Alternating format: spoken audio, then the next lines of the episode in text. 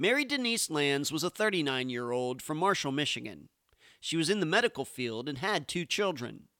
On the evening of March 12, 2004, Mary came home from work. Her boyfriend Chris and his cousin were there. She and Chris eventually got into an argument. Mary stormed out of their apartment.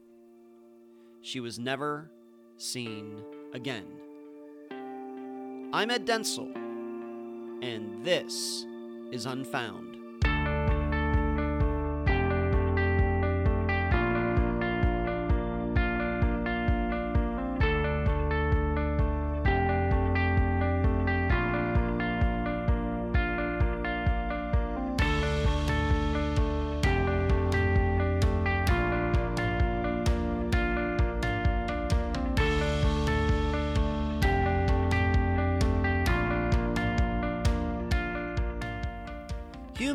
Are social animals. Sure, something like the well known Myers Briggs test may try to say that a certain sector of the population is introverted, but we know it's not quite that simple.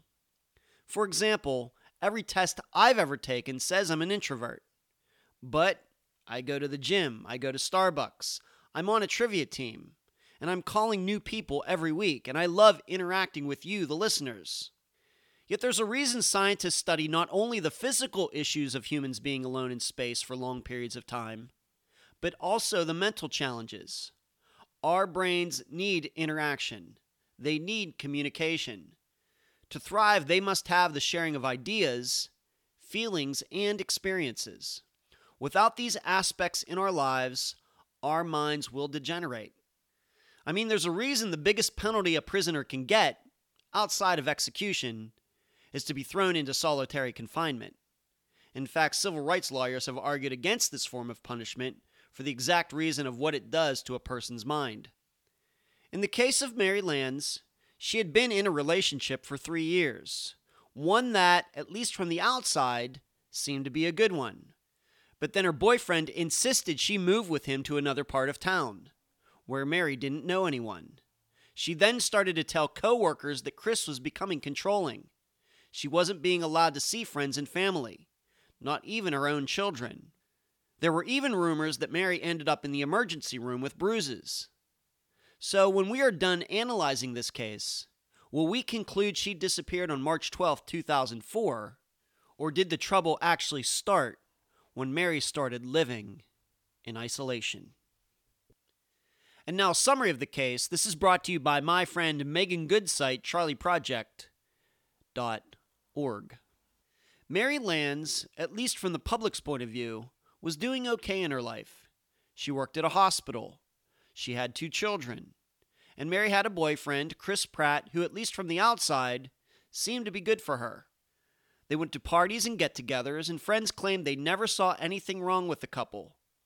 Yet, in the months before Mary disappeared, unbeknownst to most people, Mary had gone to the hospital with bruises that looked to be from Chris hitting her. Then they also moved away from Mary's friends. And Mary intimated to her coworkers that Chris had become very controlling. So on March 12, 2004, Mary came home from work to find Chris there with his cousin Adam. It is alleged that after an hour or so, while Adam was still there and possibly after some drinking, Chris and Mary got into an argument, at which time Mary stormed out of the apartment complex on foot, taking her leather jacket and mesh purse, but leaving behind her phone. Chris made no attempt to follow her to try to bring her back. When Mary didn't return almost two days later, Chris called her parents in California to see if they had heard from her. They hadn't. She was never seen again. Although this seems like a straightforward disappearance case, many questions remain. Number one, why was much of the evidence collected in Mary's case lost by the Marshall Police Department? Number two, why was a captain on the police force calling Chris 36 hours after Mary's disappearance when allegedly nobody even knew she was missing at that point? And number three, how did items that Mary allegedly took with her that night eventually end up for sale? Not surprisingly, Chris Pratt is considered the main suspect in Mary's disappearance. But those people closest to Mary believe there is a group of people who know exactly what happened that night. The guest for this episode is Mary's cousin, Angela Seide. Unfound News. For the last month, I've been talking about the new Patreon live show that happens every Sunday evening at 7 p.m. Eastern. This video program is for Patreon people at the $12 a month level and above. Well, I have a new name for it. We're going to call it the Unfound Think Tank, because that's what it really is a small group of people coming together to really get in deep regarding the case for that week. So, the Unfound Think Tank, meeting at 7 p.m. Eastern every Sunday evening. Please join if it sounds good to you. Next, the Unfound Books.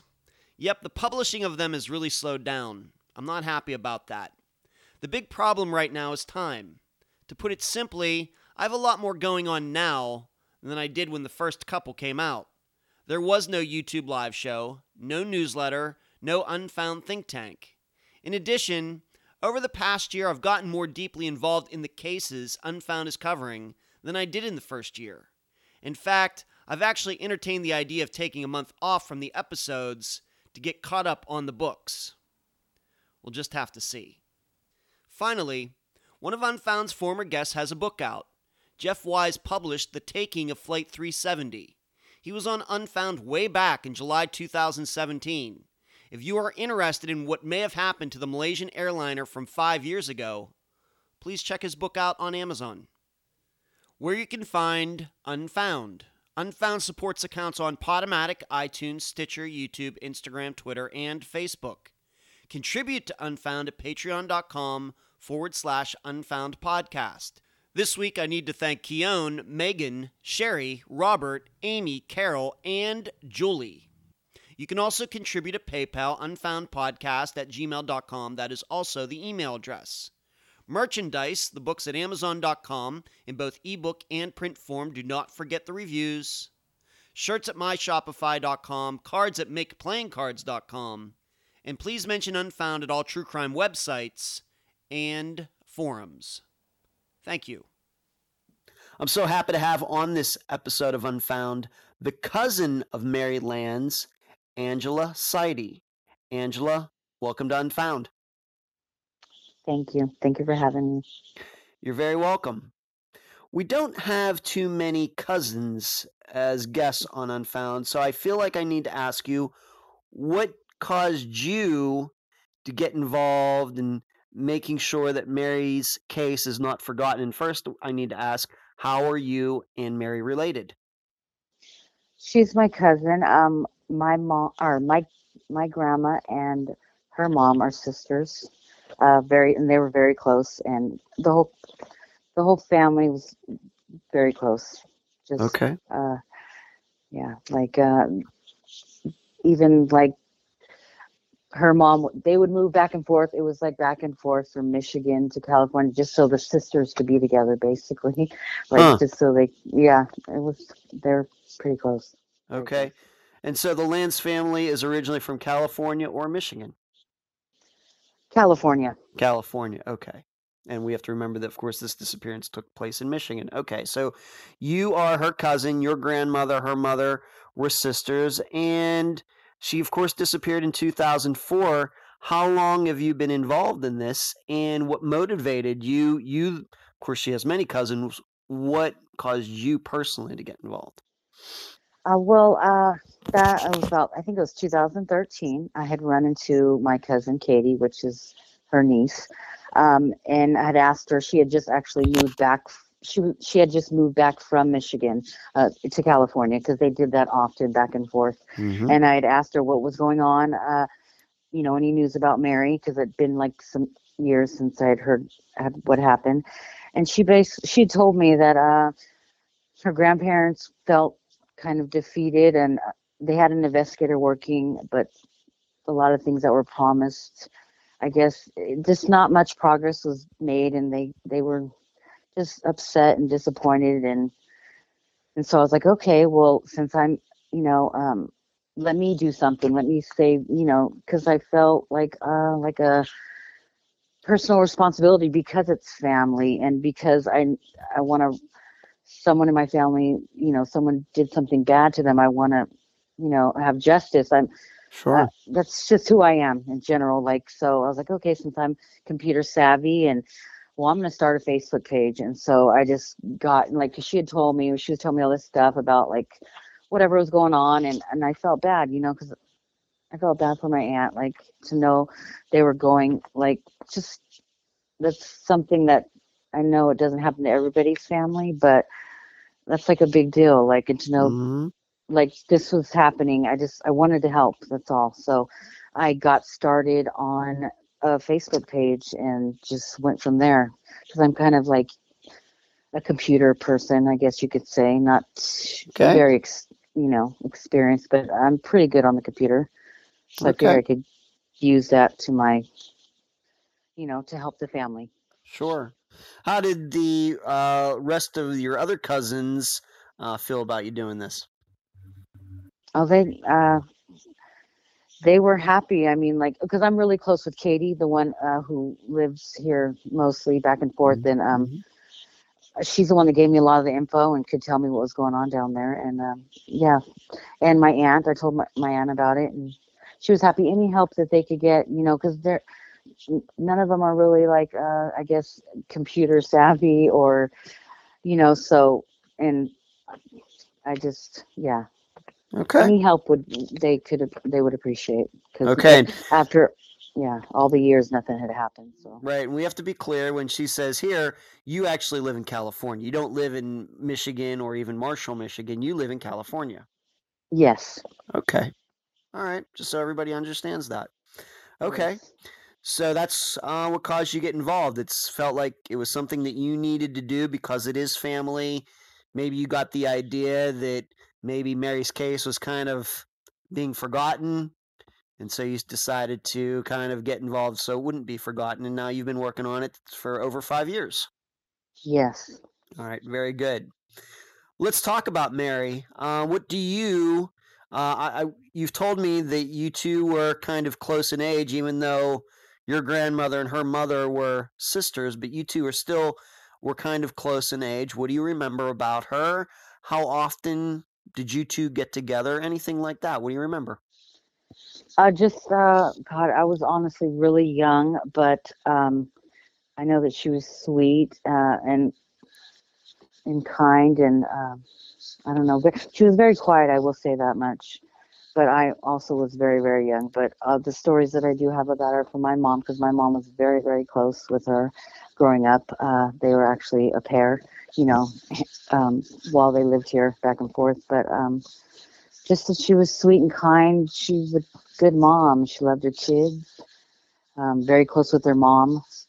Um, yeah just she was the quiet out of out of i'm going to say uh, most of the women in our family are kind of i'm not going to say loud but um, you know we have our opinions and she was uh, more quiet and uh, hmm yeah more of a, a quiet one. A little more laid back, I guess. a lot more laid back. Hmm yeah. Did you know her well enough to know uh, some things maybe about her interests and her hobbies, things like that? yes well she loved to get dressed up and go out like uh, just to have a good time Um, let's see. She she traveled a lot. She liked to go to different places. Um, Mexico. Um, she I know she's been to a few places I've never been, but yeah, she liked to have a good time. She liked to dress up, put on makeup. She was very pretty. I've seen pictures of her. You're right. You're right. And we have to remember that she was 39 when she d- disappeared. Um, for work, was she an was she, I know she was in the medical field. Was she a nurse, or or what did. was she? She had medical billing for um, a doctor's office. Oh, okay. Okay.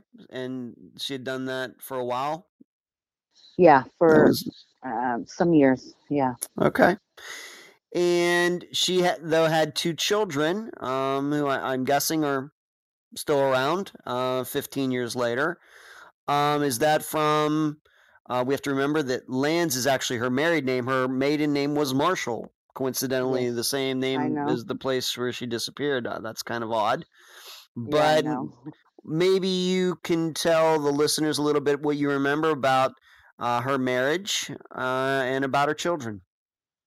Well, both her children uh, were adults. Well, at least uh, I know J- her oldest, her son Josh, he was already an adult. I think Stacy was, I want to say like 15.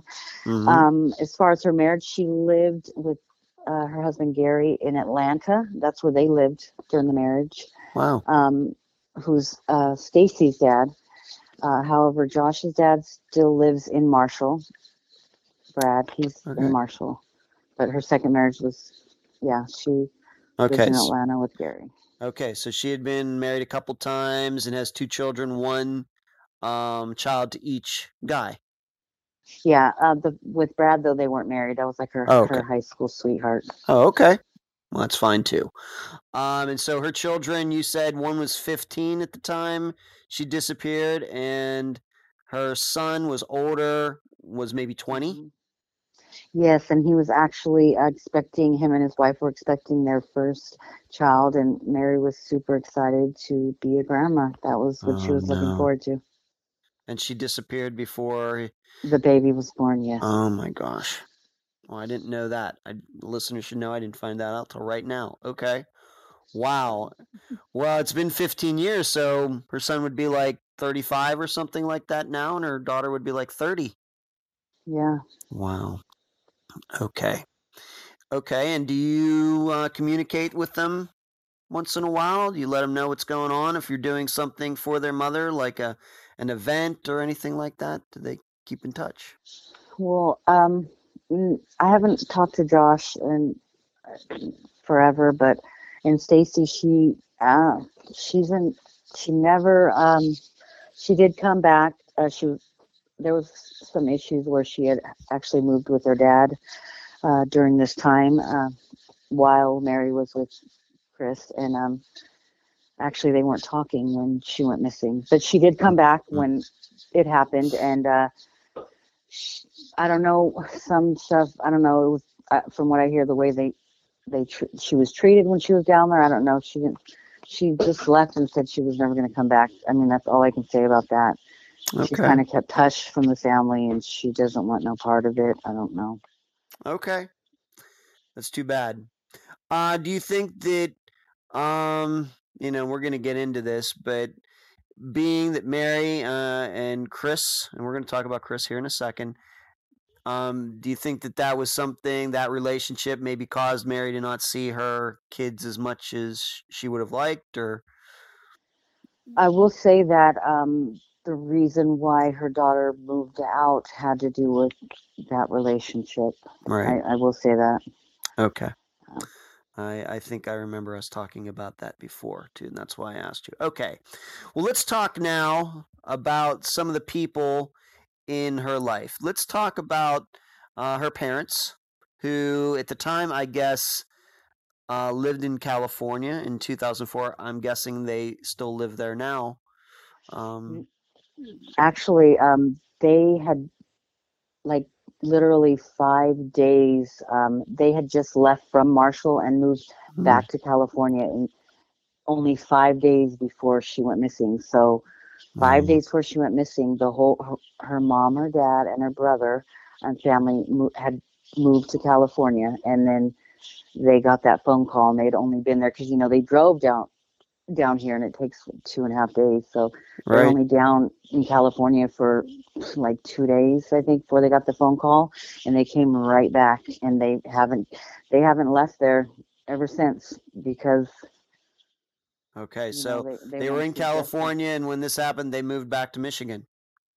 Yeah, they had just moved to California, Yeah. literally like a few days prior, and yeah, to you know like they usually did over the years, and uh, hmm yeah, they were only there for like three days before they got that phone call. And then they moved back to Michigan, and you say they've been there ever since. Ne- yeah, never. Yeah. Wow. Okay. And I'm guessing though that they aren't youngsters anymore, being that she, she was 39. It's been 50 years. She'd be 54. Her parents must be up in age now. Yes, I just talked to my aunt Nita, her mom, um, like last week, and she said uh, her dad, um, Clifford, he's, you know, he's got dementia. I mean, they're in like a, a, um, uh, like in I'm not gonna say the right word for old home, but like uh, in like an elderly home where Assisted living. live. Assisted assisted living. living, yeah. Mhm. Um, yeah, and she, my aunt, she seems, you know, she, we had a good conversation, but I know that Clifford, uh, it's his dementia's getting worse. You know, he's Uh, kind of, yeah. And I know he was really, really, you know, and that's another thing. Like as far as, you know, they're not getting any younger, and their days are numbered, and it's like I would at least I want them to hopefully see something happen uh, before, you know, you know, their health is not, you know, getting any better either. So Right. Right. yeah. And now, um, this next person is going to be mentioned uh, when we get to you know the days around what happened. Sue Burkwald. Who is she? She's been Mary's best friend since uh like kindergarten, since grade school. Okay. Of course, we've already mentioned him. His name is Chris, but his full name is Chris Pratt. Yes, exactly like the now famous actor. Of course, Chris Pratt back in 2004. I don't think anybody knew he was back then, but um, maybe.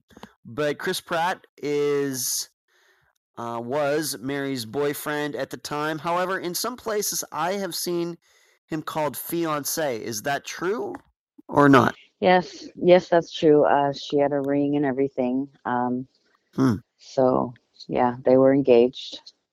Okay. And how long do you think that they were engaged before she disappeared? Any ideas? About a year. About a year. I know they were together a total of maybe three years, uh maybe almost four actually, but Wow. for about a year. The last year she was Okay. around.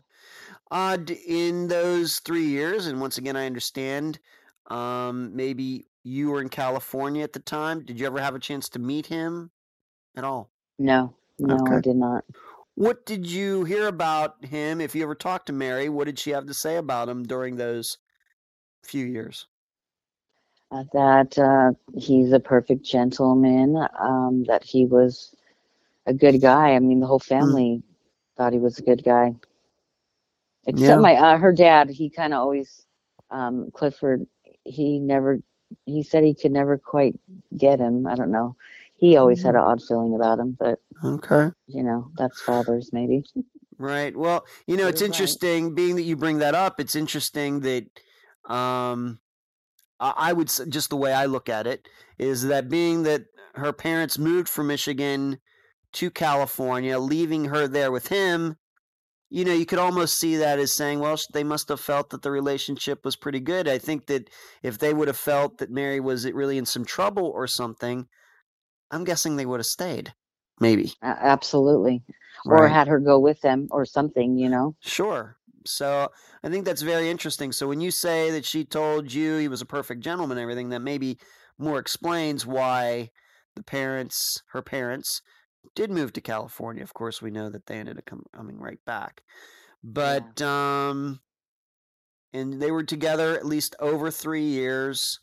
Relationship seemed to be good. But of course, we know that she ended up disappearing not long after her parents moved to California. Yeah. Um, let's uh, let me ask you this though, and we just I just have to ask this because this is my job. Um, to your knowledge, did Mary have any personal issues, any drug issues, alcohol issues, mental issues that you ever heard about or knew about? No, I will say no. No. I can honestly say that. Okay. Not into uh just just to name some drugs that often come up on this program, heroin, opioid addiction, crystal meth, uh, bipolar disorder, anything like that, schizophrenia, anything. I will say out of of the out of many family members, she is one of the uh, sober and uh, sane ones, if that makes sense. Okay, very good. I once again, just questions I have to ask because uh, those issues do come up quite a bit uh, on Unfound. Okay, um, let's move on to this. What have you learned? I, wa- I once again I realized that you weren't there, but what have you learned about Mary's life in those maybe the days, weeks, and months before she disappeared? I have been told, and I know we talked about it, but I've had some other conversations with some other people that I will talk about later, that she and Chris had moved at some point not long before she disappeared. Is that true? Um, do you know anything about that? Yeah, I know that um she w- I believe she was living at a house that he had, but because it was like out in the middle of nowhere, um she didn't want to live out there, so she ended up getting uh like a, a townhome that was more into town, so because she was Mm. too far away from everything. So that's they did move to um Mhm. those apartments. That's interesting because I had been told by somebody else whose name I will not mention that their interpretation was exactly the opposite. Was that she was like living in familiar surroundings and then Chris like took her away. Um, Uh, I know that sh as far as taking her away, I know that as far as everybody around her, Yeah. um, that she basically family, friends, less communication, Mhm. didn't hear from her ever, um, kind of isolated her. But I do know at one point she was living out um, to where it was, I mean, that's what I was told. Now, once again, I have to preface this that this was not something that seems was well known at the time, but um, was Chris being abusive? Once again, you've explained to him. Everybody thought that he was this great guy, but Mhm. some at some point, maybe after she disappeared, did some people find out that she had been going to the hospital with bruises and things like that? Yeah, it wasn't until like uh, there were records requested by her parents as far as medical records, and that's when they found out about the. They had no idea. Nobody had no idea she was a victim of domestic violence. Um, and that's you know when her medical records were requested and her parents, you know, had received them. I guess there were broken toes. I don't know even know Oh how you would do that, but broken fingers, uh, you know, wrists, arms, uh, yeah, and that was not found out until afterwards, which, yeah, they had no idea. Nobody had no idea. Man, the two of them, I I mean, Chris, of course, must have been putting on quite a show then Yeah, to to me and my for me and my people to think. talking about that. hmm Just yeah, he was Mr. Uh, nice guy, Mr. Funny guy, um, you know, perfect gentleman, which is Mhm. really scary to considering to know what was really going on, you know. Okay. Uh, I'm just, I, I'm not sure if you've seen any of the medical records and everything, but usually in cases like that, they take pictures. Have you ever seen any pictures of some of these injuries that she had? No, I did not. Okay. Now, I also understand possibly, is it is it true that maybe one of your cousins, I know you are a cousin, but one of Mary's other cousins was working at this hospital and might have seen this firsthand while it was going on? Yes, from what I'm told on her dad's side, um, I guess a family member worked at the hospital, but from what I'm told, Mary begged her not to say anything to her parents, and I guess she she said This okay. this cousin, we're not going to name the person. Yeah, Um, does that but surprise you knowing Mary the way you do? And of of course, a lot of abusive, abused women um, try to keep it secret. Um, does it maybe Mm, surprise you that Mary tried to do that as well? No, because uh, for me personally, um, being in a uh, abusive relationship, it's it's uh, like shame, it's embarrassment. You don't want people to know what a fool you are, or you know, you're not. It's uh, I totally understand. I totally understand. Okay. So this is what she was going through, even though, and this was going on right up to the point that her parents left her in Michigan and moved to California. Yes. Okay. Okay. Um, in anything that you've heard uh, since her disappearance, any chance that Mary had ever said to anybody that because of this abuse, that she had plans to maybe leave him? Um, did he, um, maybe, maybe did she stick around? Is it possible that he could have um, maybe threatened her children? Uh, anything like that? Well, I'm yeah, I'm told he threat. Well, he threatened her if he if she ever said anything about anything or what he's done, he'll kill her, harm hmm her. I mean, I've heard it yeah, all the Yeah. horrible things. Okay. But you never heard anything about any plans of Mary ever saying to maybe a coworker or something that she planned to No. leave Chris? No. No, Mary Okay. never said anything to anybody. Okay. And to your knowledge, didn't Mary possibly have another boyfriend or anybody like that? That No, absolutely not. no. Okay. Mm-mm. All right. Let's move up to March 12th, 2004. It was a Friday. Mhm. And um, what do we know about that day in your five years, plus, five plus years of working on this case? Uh, you being the cousin, uh, what have you learned about that day? About let's just take it from Mary going to work and go from there. Yeah, so Mary went to work, and I know she, uh, at some point she she went home. Um, the last that we that any like she's seen actually on um, can't actually she's seen on camera. I want to I want to say in the evening, uh, but like maybe six seven ish, Okay. buying a couple soda pops at the at a local uh, store, and I think gum, soda pop and gum, and that's the last uh, like known place for her to be and as far as seeing her on camera. Um, but she did work that day. It was friday. Mhm. um, and just a regular work day. But as far as anybody knowing exactly because you know her family had already everybody was gone already. Right. So um, but yes they seen her she was on video at the store buying a couple soda pops and some gum and that's that was about six seven ish Okay. And what did what have we learned since then? Did she go uh, directly home after that? Yes, yes, that we know of. Yes, and then uh, from what the Christopher Pratt says, uh, around ten or Right. ten thirty. Let me just maybe jump in here for a second. Everything Sorry. we're going to hear here is Okay. Chris' version of Yes. what happened. This isn't like there's no videotape of this. Uh, there No. wasn't some third party who came forward to tell this story.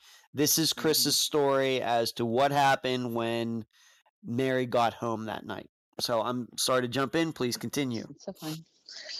So he said uh, they were arguing um, around 10, 10.30 that night, Mhm. and she told him that she was going to go for a walk, and so he said she took off and went walked. He's seen her walk under the carport, and then walk away, and that was that. He said she, yeah, she didn't take her cell phone or keys. She had just got a a new vehicle, a Durango, that she was super proud of because it was her first, first vehicle that she ever purchased herself. Um, she had only um, her still from work. She had her hospital scrubs on, um, and her favorite brown like bomber jacket, like puffy jacket, Yeah. and um, her little. It was a little mesh purse that she kept, like her just. She had like her IDs, credit cards, and important things like wrapped up, like I guess like a rubber band, like wallet Mhm. things and it was a little mesh mesh purse and that was that she's he said she took off because she was mad and that's the last he's seen her Okay. Um, I do need to ask uh, because this is something that I just learned recently. Is it true that possibly somebody else was also in their place when she got home? Um, Chris's cousin Adam is was he Oh, there as well? uh his ne- his nephew, that that's his Neph- nephew okay, yes nephew Adam. Okay, and he was there too. Yes that's what yes that's what i'm told yes That's what Chris says.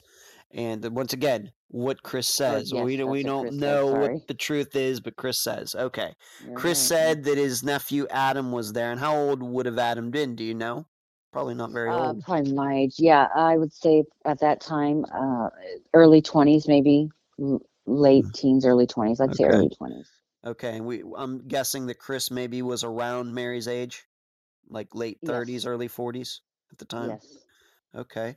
So Adam is there, the nephew. Um, does Chris say ever say why he and uh, Mary got into a this fight, this argument? Uh, did he ever say what it was about? i don't that that I, i'm not too sure of i just know that Mm. they were arguing All right. Okay. He says they were arguing, but he's never given explanation as to why. no Could have been something important. Could have been something stupid. We we don't know. All right. yes. And so she leaves. And to your knowledge, does he ever go out following her? Um, try to track her down when she doesn't come home back after maybe 10 minutes? Anything like that? Did he ever in his story ever say anything like that? No, he did not. All right. So he kind of just says she went out and he was just waiting for her to come back. Yes. Okay. Um, to your knowledge, in anything that you found out in the last uh, five plus years, has did Mary ever do that before, where she and Chris got into a fight and then she took off, whether getting in her vehicle or walking off, going to a motel for the night? Any stories that you've ever heard, anything like that? No. None. None. Okay. All right. And I'm and I'm guessing you would know, or maybe your parents, maybe being that they thought the relationship was good, might not know anything about that. So, not sure if that would leak mm. out or not. Okay, so Yeah. she she takes off, but she doesn't take her phone, and she doesn't drive off in her car. He, she allegedly walks off. Yes. Okay. Did Chris, and once again, his story, did he have any any idea where he thought she might be going? No, I don't think honestly, um, I think about it. Uh, no, I don't. Uh, yeah, I don't think he said where he thought she would go. Uh, That I'm I'm not too sure. Okay. That was Once again, like, we realize this is just his story.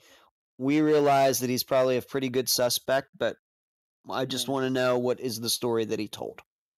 Yeah. Yeah, that's all we're trying to say. Okay. Pretty basic.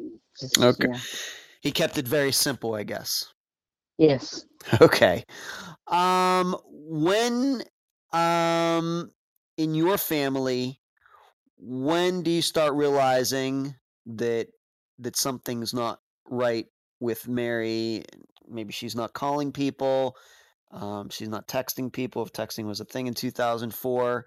Um, when do people in your family start realizing that maybe something's not right? Okay. So Sunday, so she, I guess, went missing. Allegedly went missing Friday. Okay. So Sunday, uh, I think it was in the afternoon. Um, my aunt, uh, her mom gets a call from Chris, or it was somebody on the in the family answered the phone, and Mhm. he had asked he asked asked her or whoever that had answered the phone, "Have you seen Mary?" And they were like, "What?" Like, and he was like, "Yeah, we I haven't seen her since," or he said, "I haven't seen her since Friday." And my aunt told me, she said, as soon as he said that, she said, I'm not going to say the exact words, but that did something to her. It's- I'm going to say, not going to fill in the blanks. And uh, that was that. And so um, her brother's, uh, her brother's Mike wife, um, I'm sorry, Betsy, called her brother back in Michigan and told him to call the cops and report her missing right away. And then um, that was on Sunday, and they that's when they packed up their stuff and just and that's when they headed back from here to back to Michigan. Like it was no. As soon as he called and said, "Have you seen Mary?" Like Mhm. seriously, uh, they. I mean, it, my aunt said she already knew that she, some- she was gone Some- or that so- something was know, wrong. She already knew. All right. So even if Chris, um, you know, people, I, I know the listeners are going to be very suspicious of him for a very good reason, but he did call.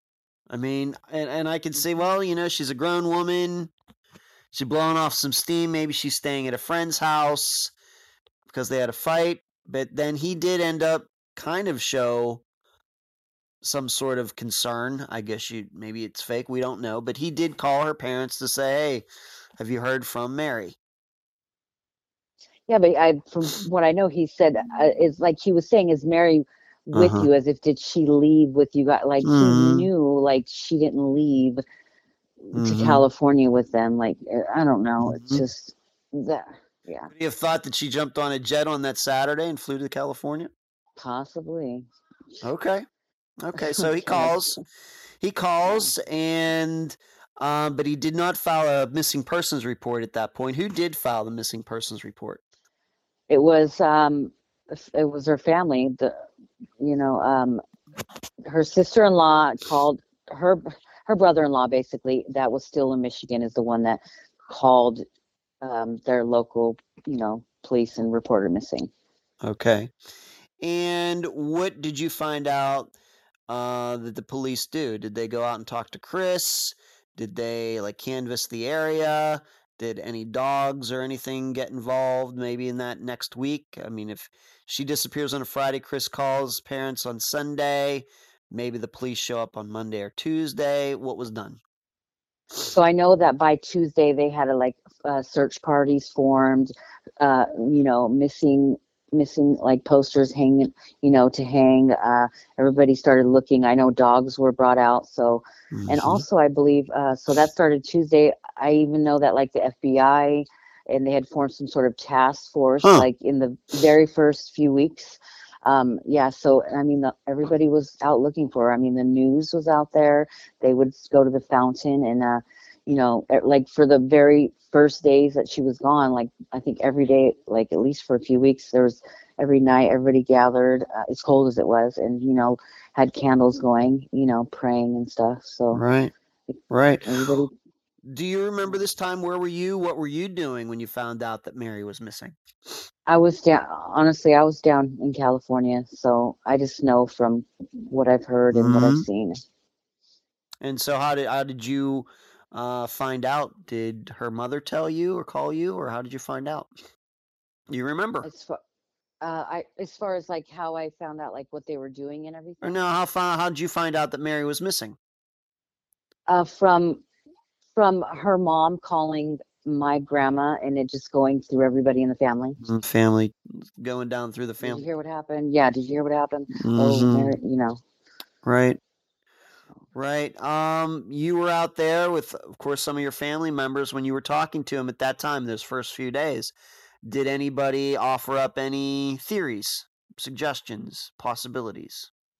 You know, honestly, we, I don't even think we thought, you know, that it was something serious and not even that she even does this kind of thing mm-hmm. uh, it was just something i don't know it was no it, i mean i know that her her sister was down here and i know and this but this was way after like because you know we're all living our lives and you know you know life goes on and i just know that at one point we we had heard about it and then maybe shrugged it off didn't think anything like serious, but then, you know, I know that my grandma and, and her mom had a good discussion about it and um my grandma never really said much too much about it but mm-hmm. i know now like you know, like how serious it was you know.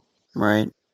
But, weren't sure what to yeah. think being that you're so far away you're like yeah. 2000 miles away in california. You don't know maybe you hadn't even seen mary in a while maybe you hadn't talked to her in a while. Mm, yeah you, you didn't know mm-hmm. chris from anybody. He could have walked down the street you probably wouldn't have known him yeah. um you know so you're really not sure what to think living so far no away. yeah yeah i had no idea like uh okay. what, yeah the seriousness of it all and, right. uh did the police of course we know chris's story but did the police, once again, in those maybe that first week, 10 days, did they go inside the place that she where Mary was living with Chris to kind of look around? Uh, did they maybe give a Chris a good talking to and some good questioning? What have you learned about that? Okay, well, I know like even though there were search parties, uh, you know, in the in those first days or whatever, mm-hmm. yeah. um, they didn't. They never considered. She was considered like uh, a adult runaway. Like she wasn't mm-hmm. considered like missing at risk or anything for at least the first six months to almost a wow. year. Wow. So I know there were were you know every in the community was looking for her, but um, as far as law enforcement goes, she was just you know they they always said, "Oh, she'll be back, she'll be back," kind of thing. That was how it was treated, honestly. Okay, so because of that, the police were not motivated to maybe do some forensics inside the apartment, nothing like that. No, not at least not, for not six months, at least. Okay. Uh, do you know if the police ever talked to Adam, Chris's nephew, who was allegedly there that night as well? Ever got a statement that from I'm him. not too sure of, uh, but I do know that um, that Chris was given a lie detector test, but they said they could not disclose the results because it's an ongoing investigation, and that's about Okay. all. Okay, and you still do not know the results of that 15 years later? No. Okay. All right. So they talked to Chris. They're looking around. I've read though at one point they did use uh, some dogs, and what did the dogs do? I know that they searched. Oh, there was so many different. I mean, in the very beginning, uh, the dogs. I guess they they sniffed out as many areas as they could. I'm not too sure, but and I know years after there were, you know, search searches still continuing to go on. Mm-hmm. Uh, but I had read that the dogs, uh, some one set of dogs, and I'm not sure how soon this was after she disappeared, led the police to a local motel. Is that oh true? yeah, that that was yeah, that was in like the very first first days. Right. But from what I, I don't think anybody understood why that would be because uh, she had no reason to be at a motel and she never went to the motel. So, from some family members say it's BS. Um, Hmm? but I can't say for sure. I wasn't there firsthand, but no one really understood how that even went together. But you know, that's Okay. I don't. Yeah. Okay. Um, did anybody in this uh, and was this like a house or was this like a co- uh, an apartment complex where Mary and Chris were living at the time? How would you describe it? Like apartment complex. Okay. Did anybody hear or see anything unusual that night? Did anybody ever come forward to say, you know what, I did see a woman walking down the street that night? Anything like that, to your knowledge? No, uh, no one was even questioned, which I did have somebody that had lived next to Mary like years, like uh, send a message on the page and say, "Oh, I didn't even know," like, and I had lived right next to her, and no one ever came and questioned me. Uh, although sh- the person didn't say they had information, they were just like, "Oh, why didn't they come ask me?" So, but no, no one was questioned or asked because, like I said, they considered that she just took off and uh, Mhm. she just left, and she'll be Okay. back. Okay. But still, nobody said they saw her that night. Nobody heard or Nope, saw anything unusual that night. nope, nobody. Okay.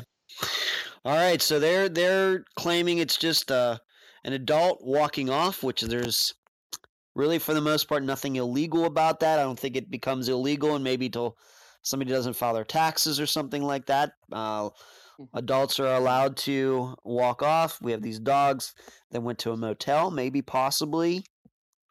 Um, Mary got frustrated with Chris, decided she was going to spend the night at a motel. Maybe that's possible, but overall, uh, all we have is Chris's word about what went on. And if we're to and if we're to believe that Adam was there as well. Okay. So let's go over um, some more things, what I like to call the rest of the case, being that we've gone over the generalities of what Chris says happened and what the police did. And of course, her family showed up and were, were assisting, uh, trying to do Mhm. all that they could. Um, but of course, 15 years later, the case is still unsolved. Um, first, I want to talk about is her phone. It was left behind. Yes. Okay. Do you know whatever uh, happened to that phone? Did anybody uh, get to look at it? You know, open it up. Of course, maybe it might be a flip phone way back in 2004. Yeah. See if she had called anybody like before she disappeared. and anybody tried to call her? Any ideas about that? Okay, so I know that her phone was re- like uh, fa- I'm not too sure where the phone was found, but I do know that as far as like the incoming outgoing calls, um, Mhm. they do have because her sister-in-law had requested them, and she actually had them, so they could see themselves like who had called um, because she said she had talked to Mary that night actually. Um, I want to say because she had um, everybody had like um, drove down there except um, her sister-in-law and the kids. They had flown over there, which was that su- Sunday. So when she arrived in California, she called her and she said she sounded fine, everything. Um, and then when she had called her later that evening is when she didn't answer. But as far as the people, I know that when they did the search, I believe it was when they found her phone and they went through it. I believe I, I don't know Mhm. the exact specifics of it. You might know Okay. more than me, but um, yes, the her phone was re- was found at the apartment. Okay.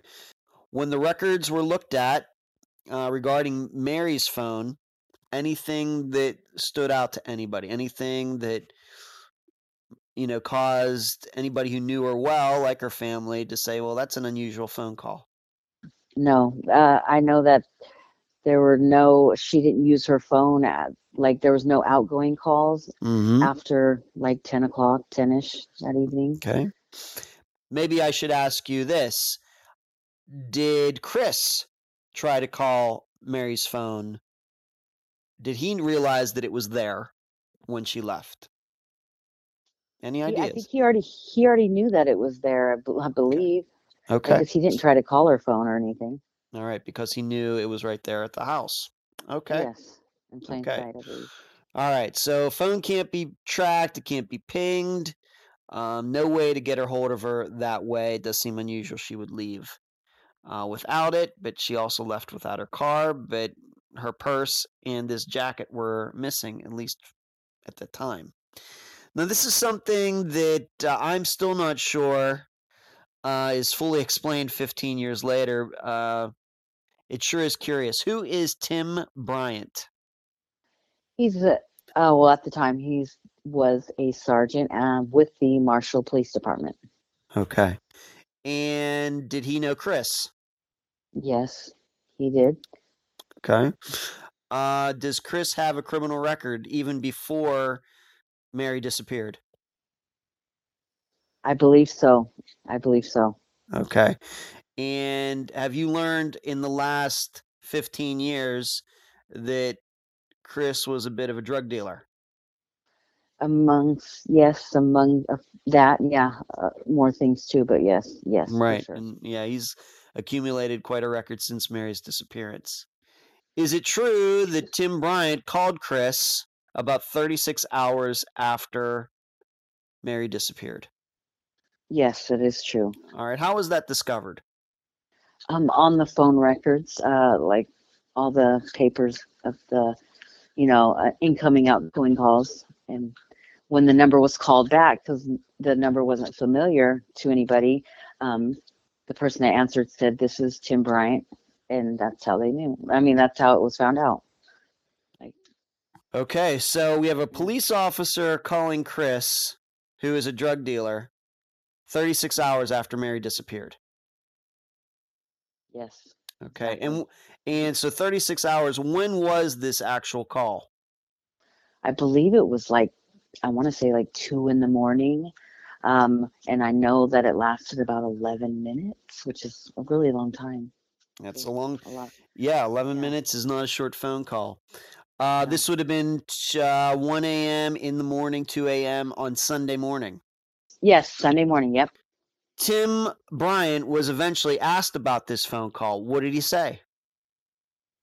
He said that it wasn't him that had called Chris. He had let Sue, uh, which is Mary's best friend, Mhm. use his phone, and she was and she used it to call Chris to see about Mary. Huh. And this is the Sue Burkwalt that we mentioned earlier, who is the friend that had known Mary since they were kids. Yes, yes, it is. To your knowledge, did Tim Bryant ever know Sue? To your knowledge? I know that they know knew each other, you know, as far as passing and um, Mm. around town because it's a small town. Okay. But where did he say that he encountered Sue that this could have even happened? At the bar, at the lo- one of the, I think it's called the stagecoach. He's, you know, officers do their patrols to see if anybody's gonna drink and drive, Mm-hmm. and I think he, he had went in there and did his rounds, and she, he said she was in there and that she asked to use his phone. Okay, so she wants to call her friend Mary at one in the morning on a Sunday morning. Instead of using her own phone, she wanted to use a police officer's phone. Yeah, I know. Uh, just, We're just, we're just, I, and that's the facts. That's what they've Yeah. said. So I, we're just going through this. It's, it sounds very unusual.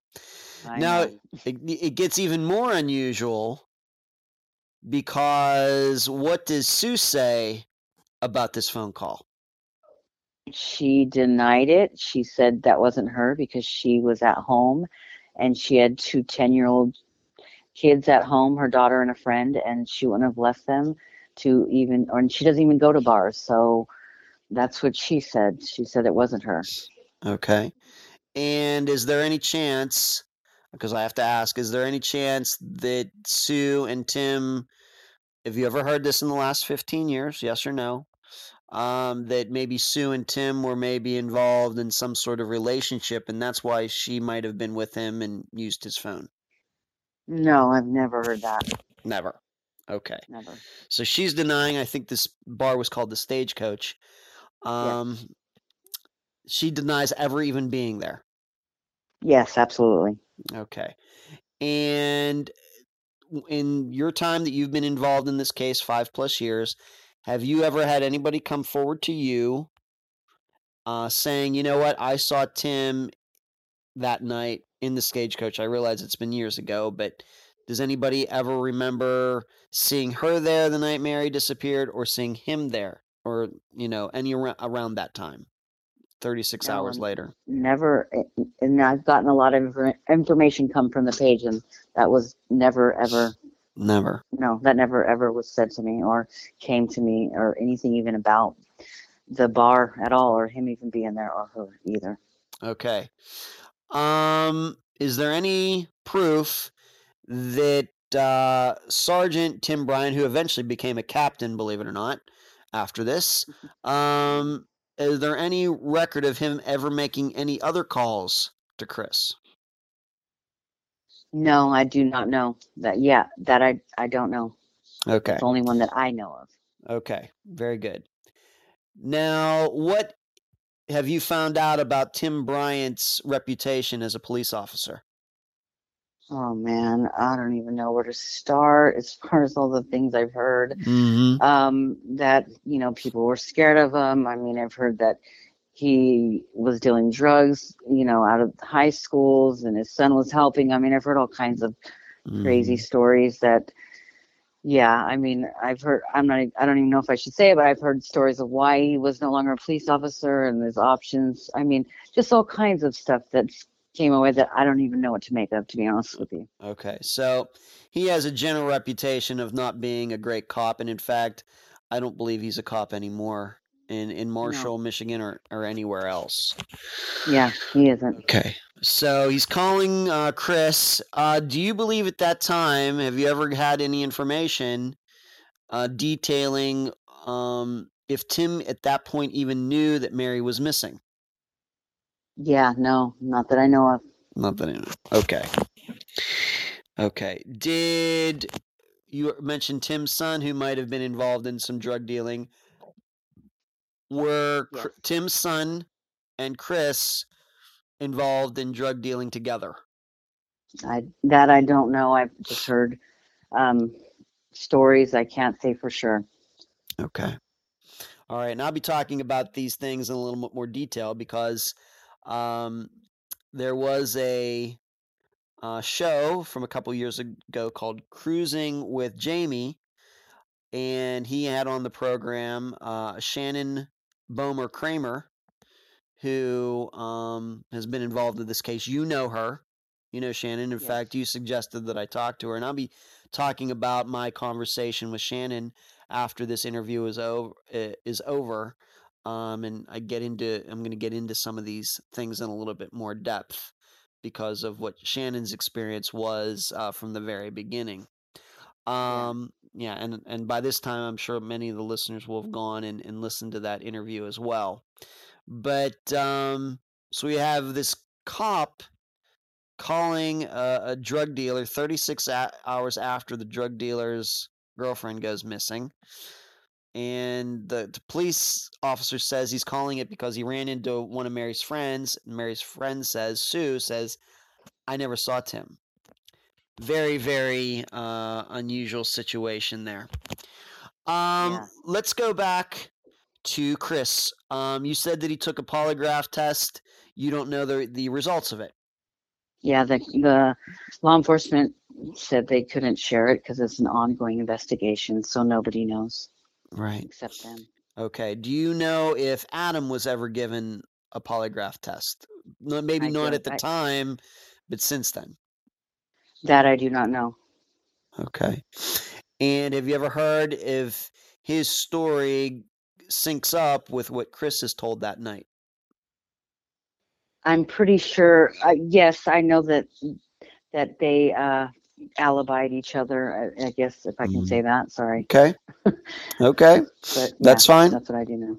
Okay. You had mentioned that Mary left with this uh, bomber jacket, this like what you called a little puffy leather jacket. Yeah. Was that jacket eventually found? Yes, actually, um, I want to say about three months after that, during like uh, May, June, uh, summer, uh, at the local flea market. Um, there was a family member of ours that happened to be there uh, on the weekend, and they spotted um Mr. Pratt, and he had a little booth, and uh, there he was selling all of um, Mary's personal belongings, picture frames with the picture still in it, clothes, odds and ends, um, and also what he was selling uh, was the same brown jacket that he said that she left in, and um, I know that her daughter uh, went up to the uh, flea market and it was retrieved um, and then turned into law enforcement, but it was the same jacket um, that he said she was wearing. What did Chris have to say about that? Do you know? Um, what I do know is that when he was confronted about selling her stuff, he um, made a little sign that said free, put it in front of everything, and then took off. That's what I know for sure.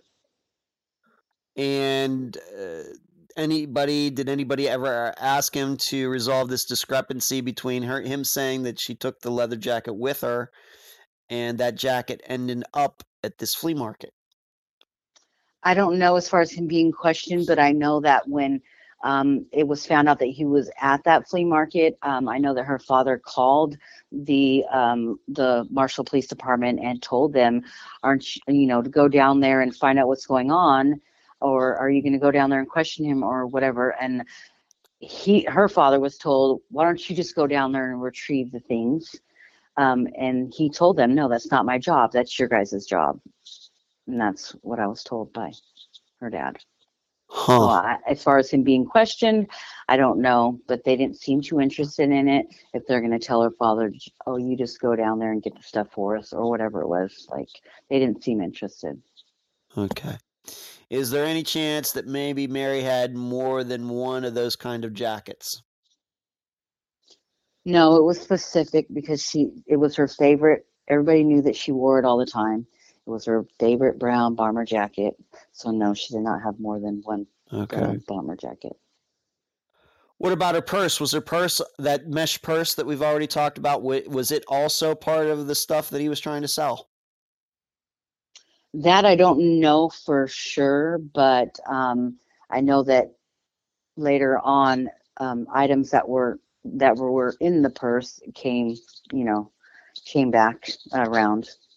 Okay. far as that goes. And I think you specifically mean this uh, birth certificate of Mary's. Why don't you tell the listeners the birth certificate story? Okay, well, Mary had all her like um like ID card, and she for whatever reason she always had a uh she had a like a copy, black and white, I believe, um folded up with her ID and all other cards. She always had it with her, you know, all her cards and her ID, and it was always all of those things were in her like a rubber band. Um, and I believe it was on Mother's Day, not that year, but the following year after she went missing, um, that on Mother's Day, uh, Chris decided to go up to my aunt's job, uh, Mary's mom, um, and give it to her as a gift.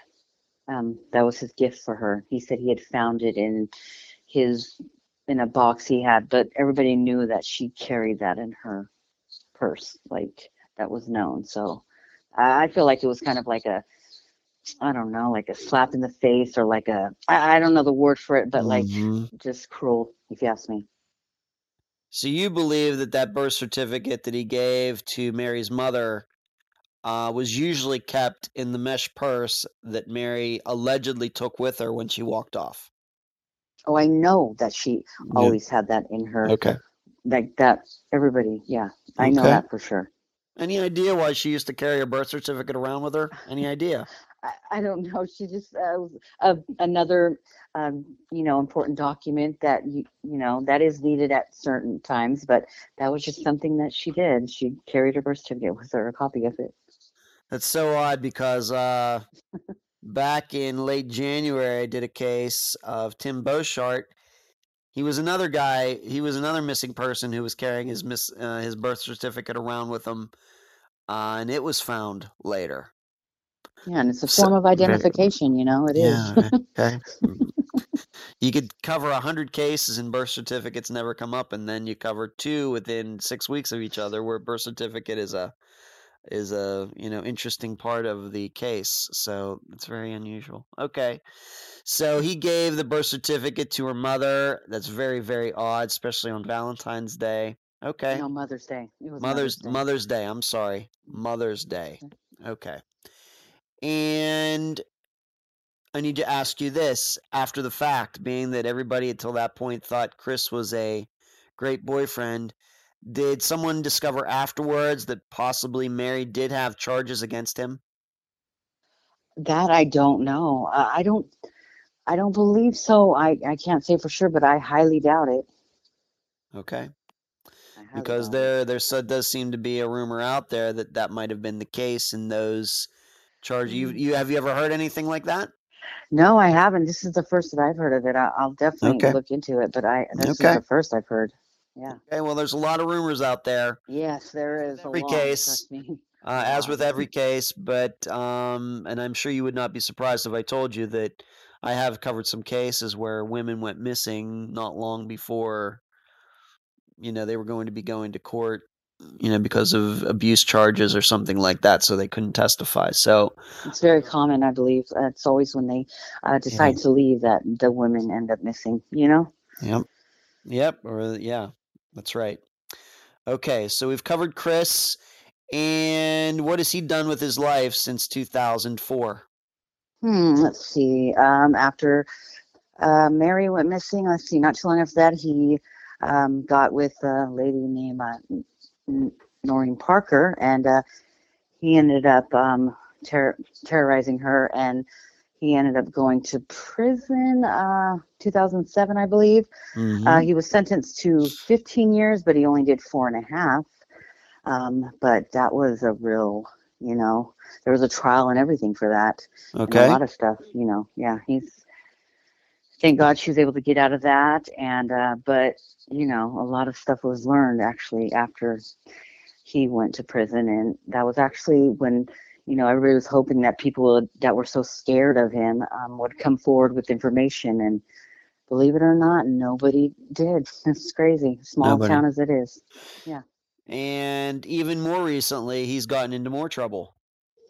Oh yeah, um, just in November this past year, um, he was arrested for a sexual assault on a 16-year-old girl, um, and he's currently in there. I b- hope, I believe.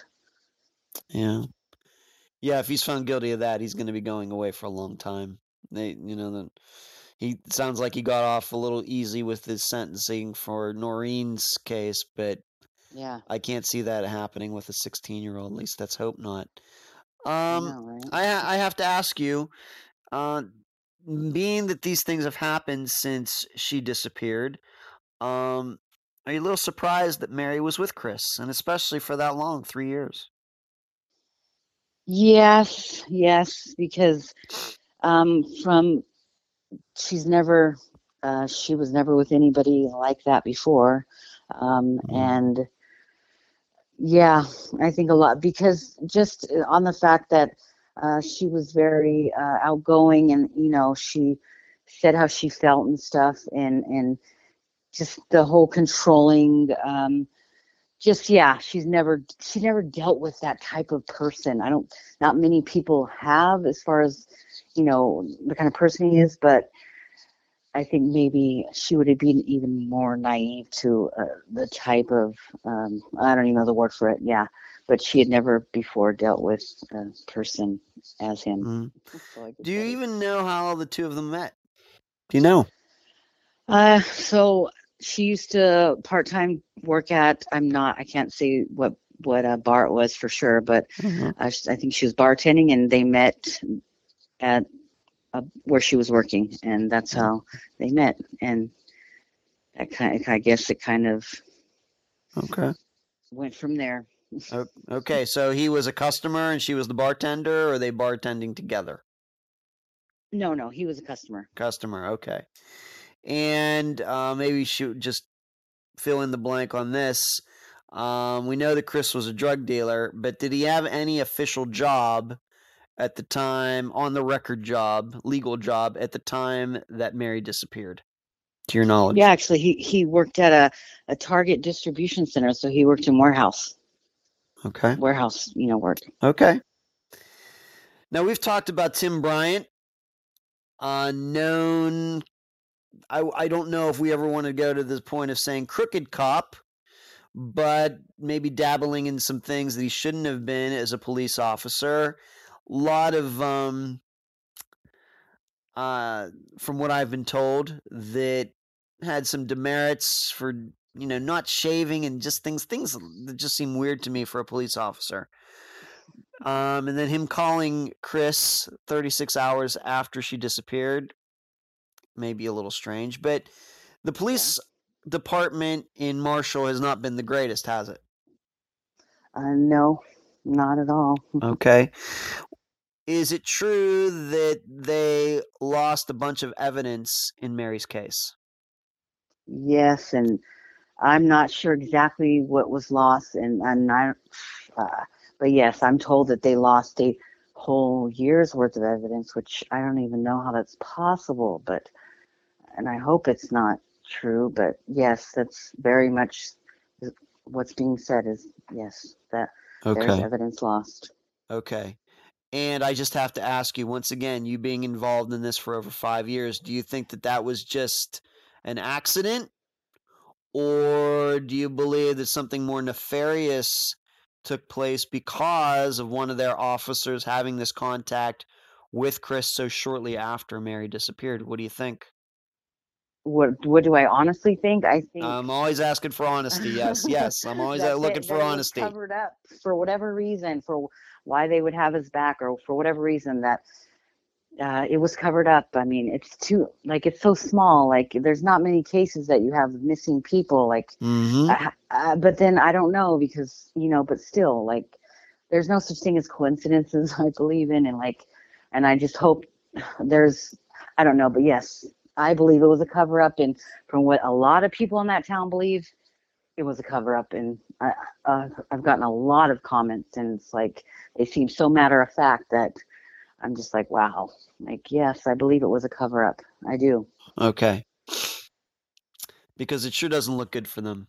You know, that if it was just, in my opinion, just the police officer calling Chris, who knows what's going on there? Maybe it doesn't even have anything to do with Mary's disappearance. Maybe Tim called him doing whatever Yeah. and didn't even know that Mary had disappeared at that, that point. Very possible. But then you add in on top of that, this investigation was done and evidence goes missing. You know, then yes, you, you, absolutely. you know, it just seems um just mean, very questionable. I mean, I've gotten uh, like uh, infor- like messages from people that are like so matter of fact, like he helped cover it up, like this this whoever he is, Mr. Bryant, like so like from numerous people, like he knows, like he helped cover it up. He's this and that, like they are just so matter of fact that I'm like I, I don't know, I'm not down there, but I mean I would. A lot of Mm. people feel like he- are so adamant about that, but Mm, you've gotten mean, what do you do? What do you do? What can you tell? I don't know. But you've gotten a lot being that people now know that you're the family member who's in charge of this. Uh, you, you, what you're saying is a lot of people have messaged you to tell you that.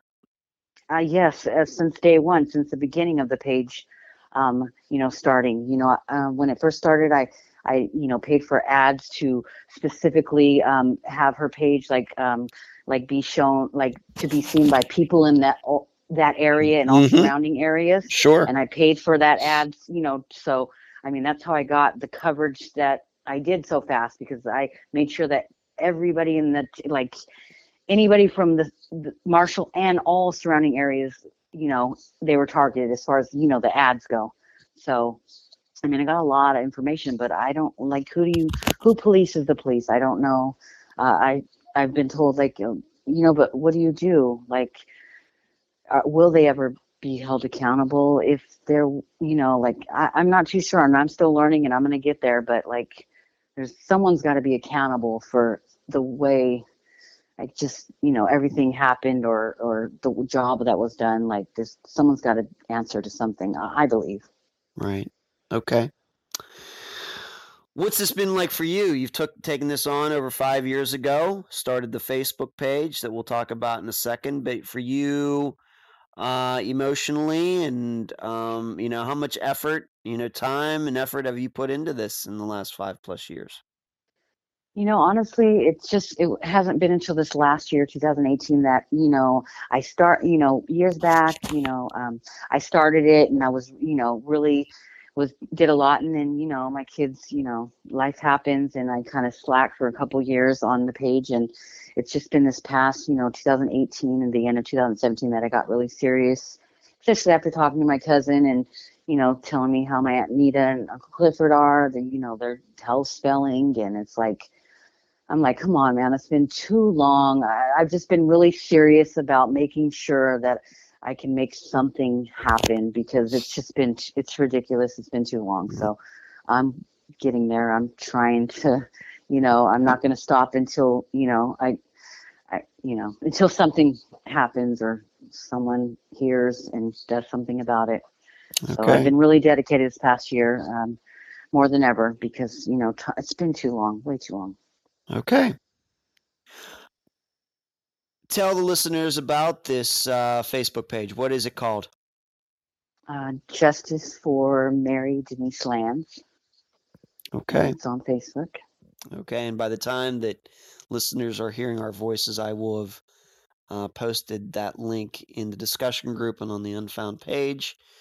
Uh, anywhere else that you think that uh, listeners should go to find out more about Mary and her disappearance?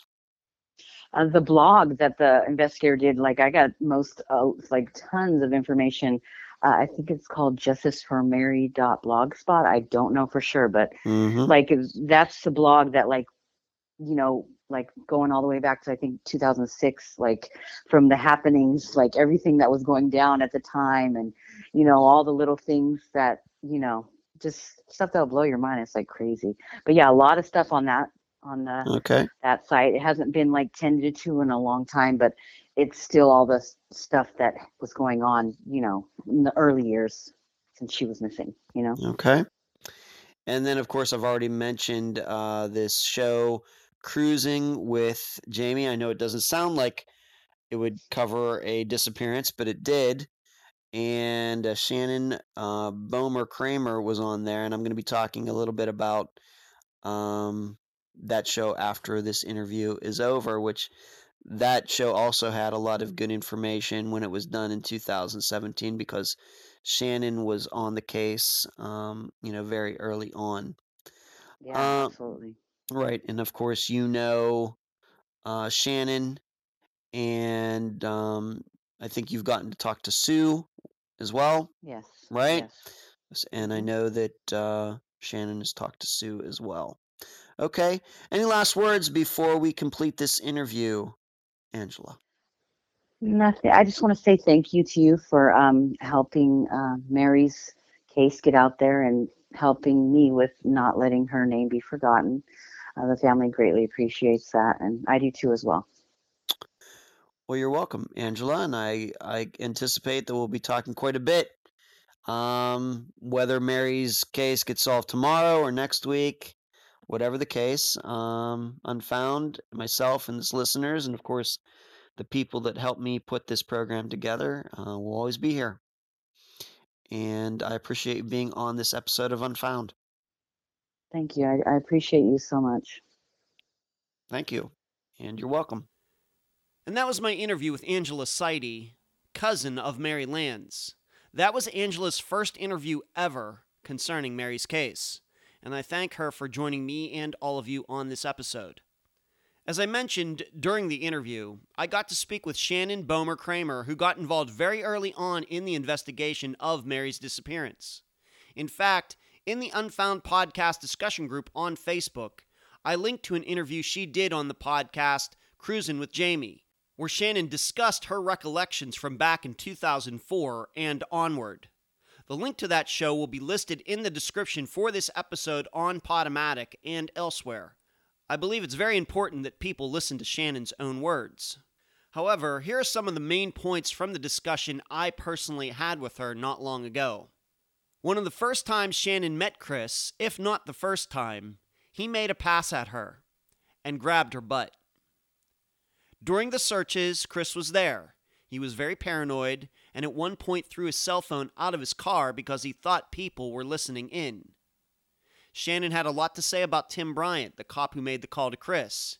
She went into great detail about Tim's questionable ethics and morals, and she does so in the show I mentioned. Shannon believes the main connection between Tim Bryant and Chris Pratt is actually Tim's son, who is a local drug dealer and could have been working with Chris. At one point and early on, Chris seemingly had started the rumor that Shannon had his child. Yes, really and it became such a well known rumor that Chris's next girlfriend, Noreen, actually testified in court that the rumor was true. Shannon insists she never had any connection like that with Chris. She finds him evil and despicable, and I believe her. Shannon has some wild stories about a PI who was involved in the case. I won't steal her thunder. You can hear it for yourself on that other show. Shannon personally believes that Sue Berkwalt did not see Tim Bryant the night he called Chris. She believes that Sue was home just like Sue says she was. Yet both Shannon and I are both very confused as to why Tim would use Sue as some kind of reason to call Chris. However, I should also note that nobody has come forward to say they saw Tim Bryant at the Stagecoach Bar the night the call was made. So the whole thing is very strange. On that topic, I was also able to find out, but not from Shannon, that Tim Bryant's story about Sue allegedly later changed. He switched the person who caused the phone call from Sue to a fellow officer, Rebecca Ivy. I told this to Shannon. She had never heard of this story. We are not sure if Rebecca even knew Mary Lands. Shannon also told me that the only police officer worth anything to ever work on Mary's case was Brett Pearson, who eventually became chief of police of Marshall yet he died without ever moving the case forward. The strange part? Brett Pearson and Sue Berkwalt were once boyfriend and girlfriend in high school. Coincidence? I'm thinking so. But who knows? Marshall, Michigan is small. Is it that small? Regarding the losing of evidence by the Marshall Police Department, the chief at the time in 2004, not Brett Pearson, who became chief years later, eventually took the blame, but he never did offer any clear reason how the evidence got lost. But since 2004, people have not been able to get past the idea that Tim Bryant had something to do with it. Yes, lots of peculiar things outside the obvious point that Chris Pratt seems like a good suspect for this disappearance. On that point, I stick to the theme I established at the beginning of this episode I don't believe it's a coincidence that Mary disappeared shortly after her parents went to California. She was then at her most vulnerable with no family around. She was very isolated, and Chris might have felt he could now take things farther than he ever had before in abusing her, because Mary had nowhere else to go. I'll leave the rest of the theorizing up to you. And that's the program. If you found it informative, please go to the app that you use to listen to Unfound and give this podcast a nice review. I thank you for listening. I'm Ed Dentzel, and you've been listening to Unfound.